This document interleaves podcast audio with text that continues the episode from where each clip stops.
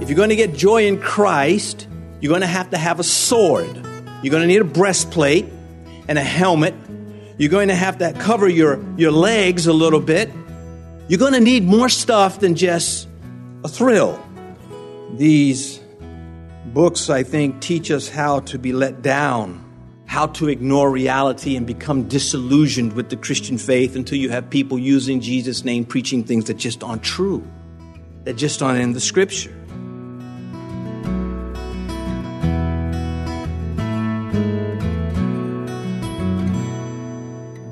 This is Cross Reference Radio with our pastor and teacher, Rick Gaston. Rick is the pastor of Calvary Chapel, Mechanicsville. Pastor Rick is currently teaching through the book of Hebrews. Please stay with us after today's message to hear more information about Cross Reference Radio, specifically how you can get a free copy of this teaching. But for now, let's join Pastor Rick in the book of Hebrews, chapter 6, as he begins a new study called God is Reliable If you have your Bibles, please open to Hebrews chapter 6. Hebrews chapter 6. We will try to get the remainder of the chapter, verses 9 through 20. We will begin at verse 9. But, beloved, we are confident of better things concerning you, yes, things that accompany salvation, though we speak in this manner. For God is not unjust to forget your work and labor of love which you have shown toward his name, that you have ministered to the saints and do minister. And we desire that each one of you show the same diligence to the full assurance of hope until the end, that you do not become sluggish, but imitate those who through faith and patience inherit the promises. For when God made a promise to Abraham, because he could swear, by no one greater he swore by himself, saying, Surely blessing I will bless you, and multiplying I will multiply you. And so after he had patiently endured, he obtained the promise. For men indeed swear by the greater, and an oath for confirmation is for them an end of all dispute. Thus, God, determining to show more abundantly to the heirs of promise the immutability of his counsel, confirmed it by an oath, that by two immutable things, in which it is impossible for God to lie, we might have strong consolation who have fled for refuge to lay hold of the hope set before us. This hope we have as an anchor of the soul both sure and steadfast, and which enters the presence behind the veil, where the forerunner has entered for us, even Jesus having become high priest forever, according to the order of Melchizedek. God is reliable. That's where we are going with this this morning because that is largely a part of what is being said in this section of Hebrews. Now, in the first 12 verses, the writer addressed those who profess Christ and were thinking about refusing him. They probably would not have come out and said it that way in the early stages, but they were drifting. They were drifting back into Judaism. And he ended that first section, verses 1 through 12, with a contrast between that which is cultivated and that which is burned up because you cannot cultivate it. And he was saying that there are those whose hearts God can cultivate and they will be blessed. And then there are those whose hearts God cannot cultivate. They refuse to let him do it and they will be burned up. And now he turns his attention beginning in verse 9. He starts to address all who profess and don't refuse Christ, but want to hear and he changes his tone a little bit. And so you can ma- imagine he's, he's gotten word that there are issues. He's, he's not present with, the, with the, this body of believers were, but he's gotten word that there were issues there, big ones. The church, uh, many of the, uh, uh, congregants were looking to go back to Judaism. So he takes to writing, to addressing this. He's not going to give this a pass. He's not going to look the other way.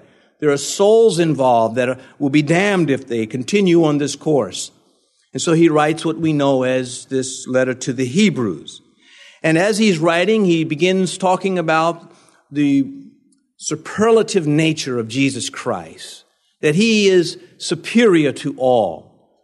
And then he, he sort of gets moved by the Holy Spirit to pinpoint some of the things that they were doing wrong. And he says, You're babies. You still need milk. You're not growing. You're still discussing about uh, repentance and baptism, faith and laying on in hands, judgment, and eternal life. And you should be moving past these things. And then he sort of settles down again. And that's where he begins at verse 9. He says, But beloved. See, he's not scolding them because he's against them. He loves them. But he cannot dictate God's word. God dictates God's word. And he is uh, certainly a servant of the Lord, and he is going to uphold what God says as best he can on their behalf. And so he says, verse 9, But beloved, we are confident of better things concerning you. Yes, things that accompany salvation, though we speak in this manner. Well, taking this verse just for a moment from the bottom up, this, though we speak in this manner, he's refer- referencing all that he had just said previously the hard hitting stuff, calling them babes and saying, listen, if you, if you taste the Lord and you throw it away, you are going to line up for judgment. He's not apologizing. He's just saying, he's, he's drawing this contrast. And so this gentle word, they're, being lured back to Judaism, which was an indication that they did not surrender. They were not surrendered to their Messiah. They were at one point, according to the information we have from this entire Hebrew document. But there were those there that were now drifting, and he is going at them as best he can with truth, with firmness, and in love. They had become confused, and that confusion was very dangerous. Writing to the Romans, this was dealt with already years before. By now, that Roman letter had circulated throughout Christianity. In that letter, Paul said, Christ is the end of the law for righteousness to everyone who believes. They had embraced that, but now, again, I am purposely repeating this throughout the beginning of this message. They were walking away from it. Very serious. He says, yes, things that accompany salvation the better things, better than all the other religions of the world, is Christianity. Our Savior loved us enough to die for us. There's much truth in those four words, things that accompany our salvation. How much is compacted into that? Now, Satan baits people into piling onto their salvation things that insult God. And that's why we have these epistles from Romans right through Jude. They're all correction, uh, correcting aberrant Christian behavior. They're all dealing with problems that Christians are bringing into the church because Satan, again, had been luring them to do these things. Galatians, the letter to the Galatians, also a letter that dealt with this very thing that Christ is sufficient. You cannot mingle him with something else and still have Christianity. Galatians 1, verse 6 I marvel that you are turning away so soon from him who called you in the grace of Christ to a different gospel, which is not another.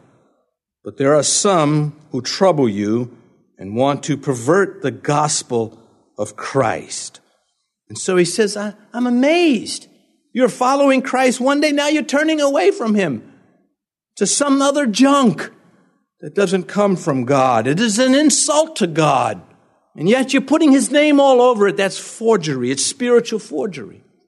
In Revelation, in the 22nd chapter, John had to close the revelation, writing to Christians. He says, I testify to everyone who hears the words of the prophecy of this book, if anyone adds to these things, God will add to him the plagues that are written in the book. This is quite severe. There's, there's nothing in that verse that makes you scratch your head and say, I don't know what that means.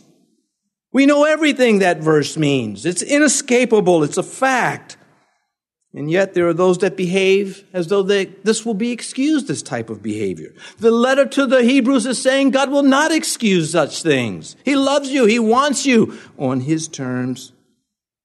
So scripture alerts us about dupes and devils who spoil salvation's better things by trying to add to it things that Christ has forbidden.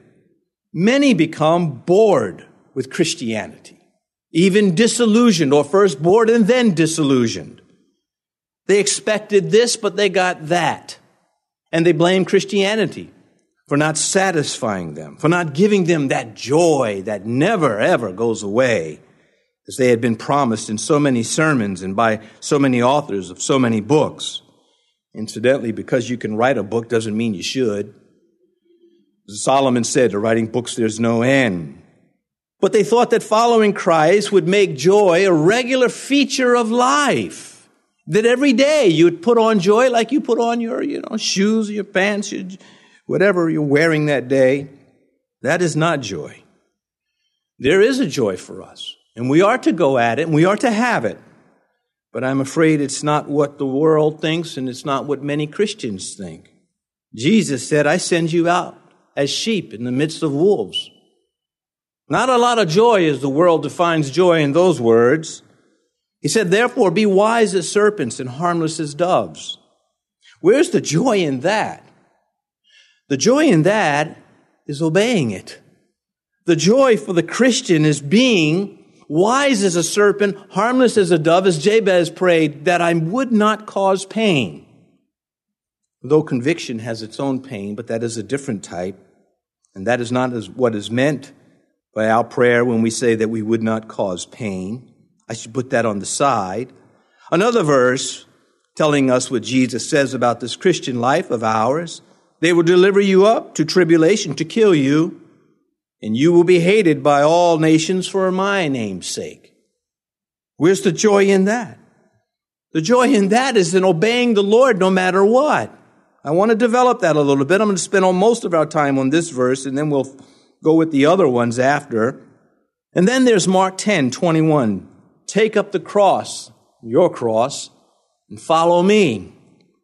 The Christian cross represents death to our views, death to our self will and self life. For Christ's sake, though, it, it, needs some definition. It's not just, you know, the dying to self. Oh, well, then what? For Christ's sake, the things that belong to our salvation. That's what the author is saying. That is what is provoked or stirred. What I am saying this morning, yes, things that accompany salvation. 2 Corinthians 12, Paul writes, Therefore I take pleasure in infirmities, in reproaches, in needs, in persecutions, in distress, for Christ's sake. It's not meaningless. It's not meaningless persecution or distress. It's because he's reaching souls. He's upholding truth. He's doing the work of his king and he's suffering for it. And he has no regrets. It's for Christ's sake. And in that is joy. We don't define joy that way. We define joy as feeling good, just feeling good, not feeling bad. There's been a lot of preaching and writing about joy in Christ, which I think falls far short of reality in Christ. We cannot just drug ourselves with things that make us feel good but aren't true. And so, had all of these book writers who tell us how to find joy been accurate, we would have only needed one book because we would have had the recipe. One book. Here's how you find joy. Okay, we don't need any more. We've got it. So the fact that there are so many is to me a testimony that that's not how it works. They lack the things that accompany our salvation. And I've just read a few verses that speak of those things that accompany our salvation, such as taking up the cross, sheep in the midst of wolves. These things accompany our salvation. I can groan and complain in my life to God about how I wanted a Billy Graham type ministry while Christians are being persecuted in other places of the world. What do you say to that? You say, Not my will be done, but your will be done. Because I don't know what is right till you tell me what is right. The things that accompany my salvation are very deep and very broad. These books that talk about joy, well, not maybe every single one, but a great majority of them, they have things that people want. Things that people want without fighting for. They just hand it to me. He said, You're like babes. You can't eat meat. You need milk. You have to have pre-digested food. You can't handle the hard stuff. It is what happens in a world that is contested by Satan. If you want joy, yeah, I could write a book on joy. It would be one paragraph. If you want joy, you're going to have to fight for it because it is contested. That is what this world is about. If you're going to get joy in Christ, you're going to have to have a sword. You're going to need a breastplate and a helmet. You're going to have to cover your, your legs a little bit. You're going to need more stuff than just a thrill. These books, I think, teach us how to be let down, how to ignore reality and become disillusioned with the Christian faith until you have people using Jesus' name preaching things that just aren't true, that just aren't in the scripture. Joy is Christ assurance that His will is what we're going to go after. This should encourage every believer, not frighten them. How not to face facts, how not to face life, how not to face yourself, how not to face Scripture. That's where we would land if we want to live in the pretend world.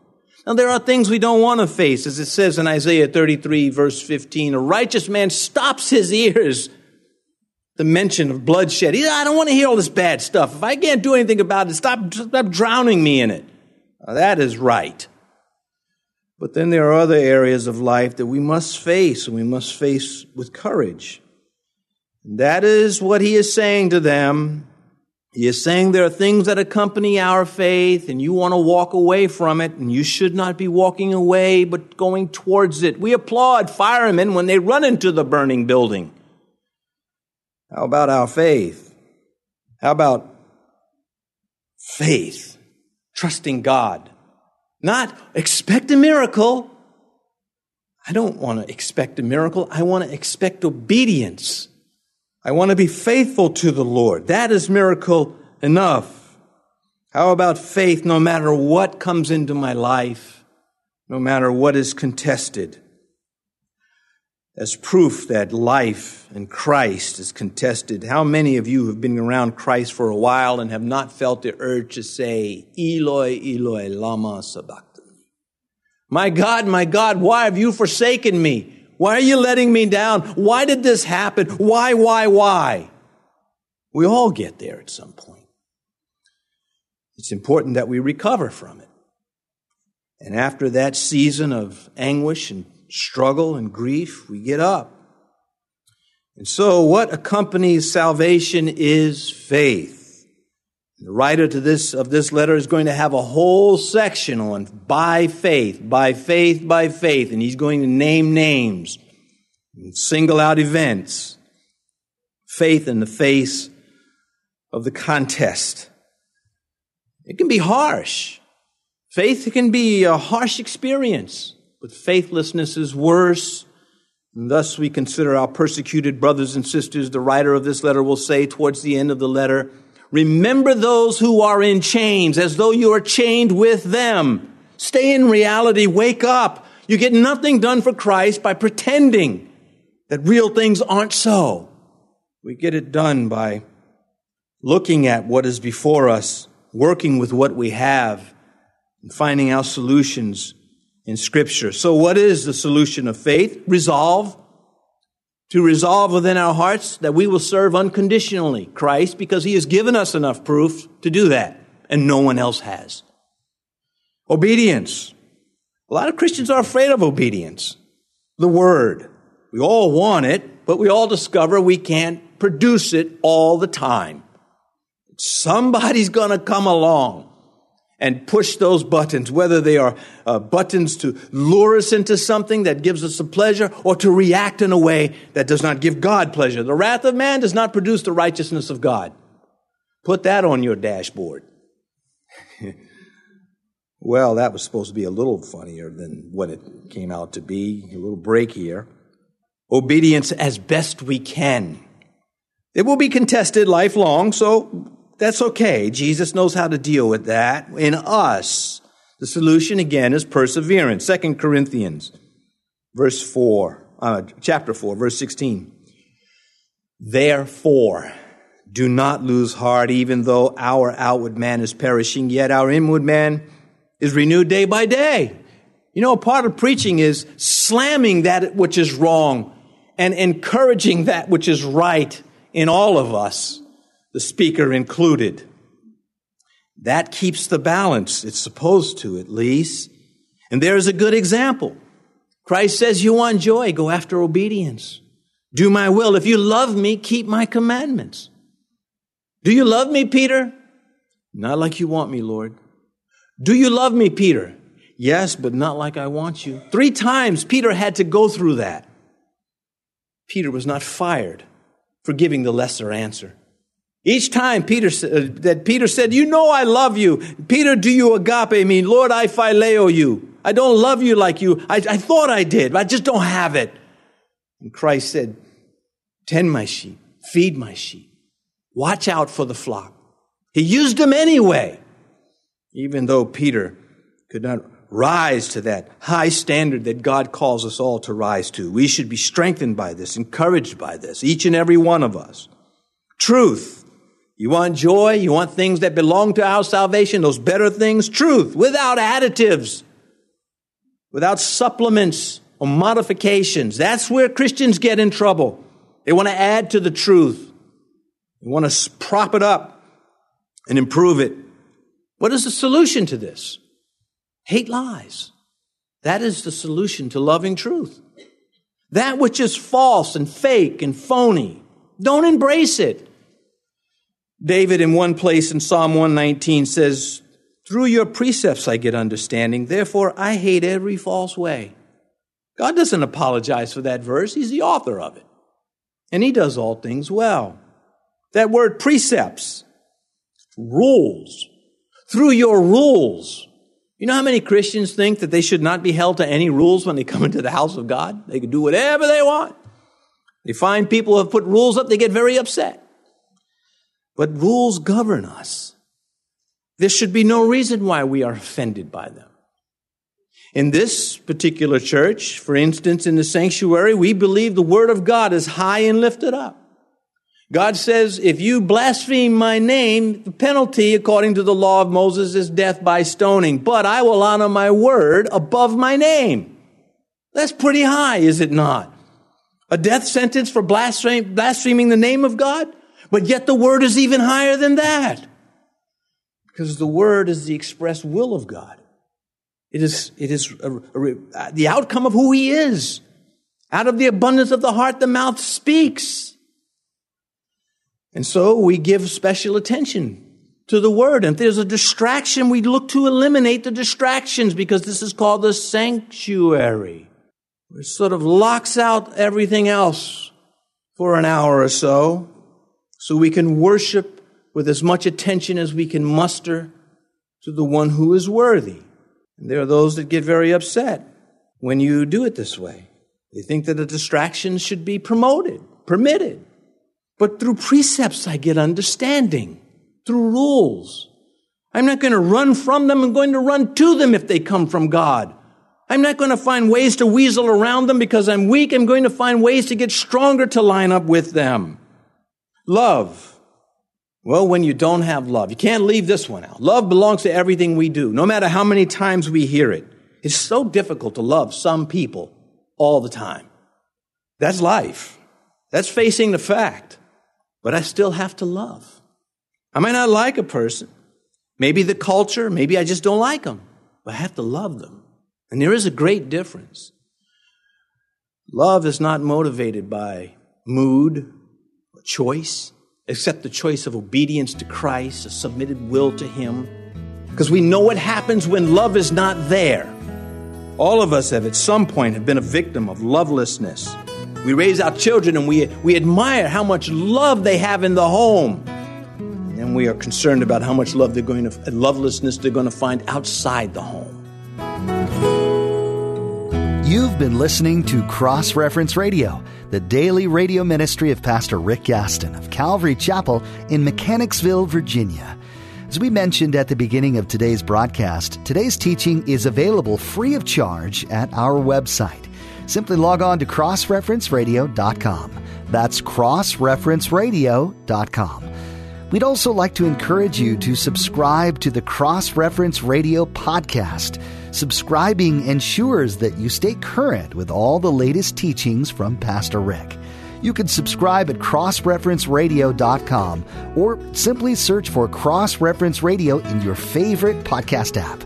Tune in next time as Pastor Rick continues teaching through the book of Hebrews right here on Cross Reference Radio.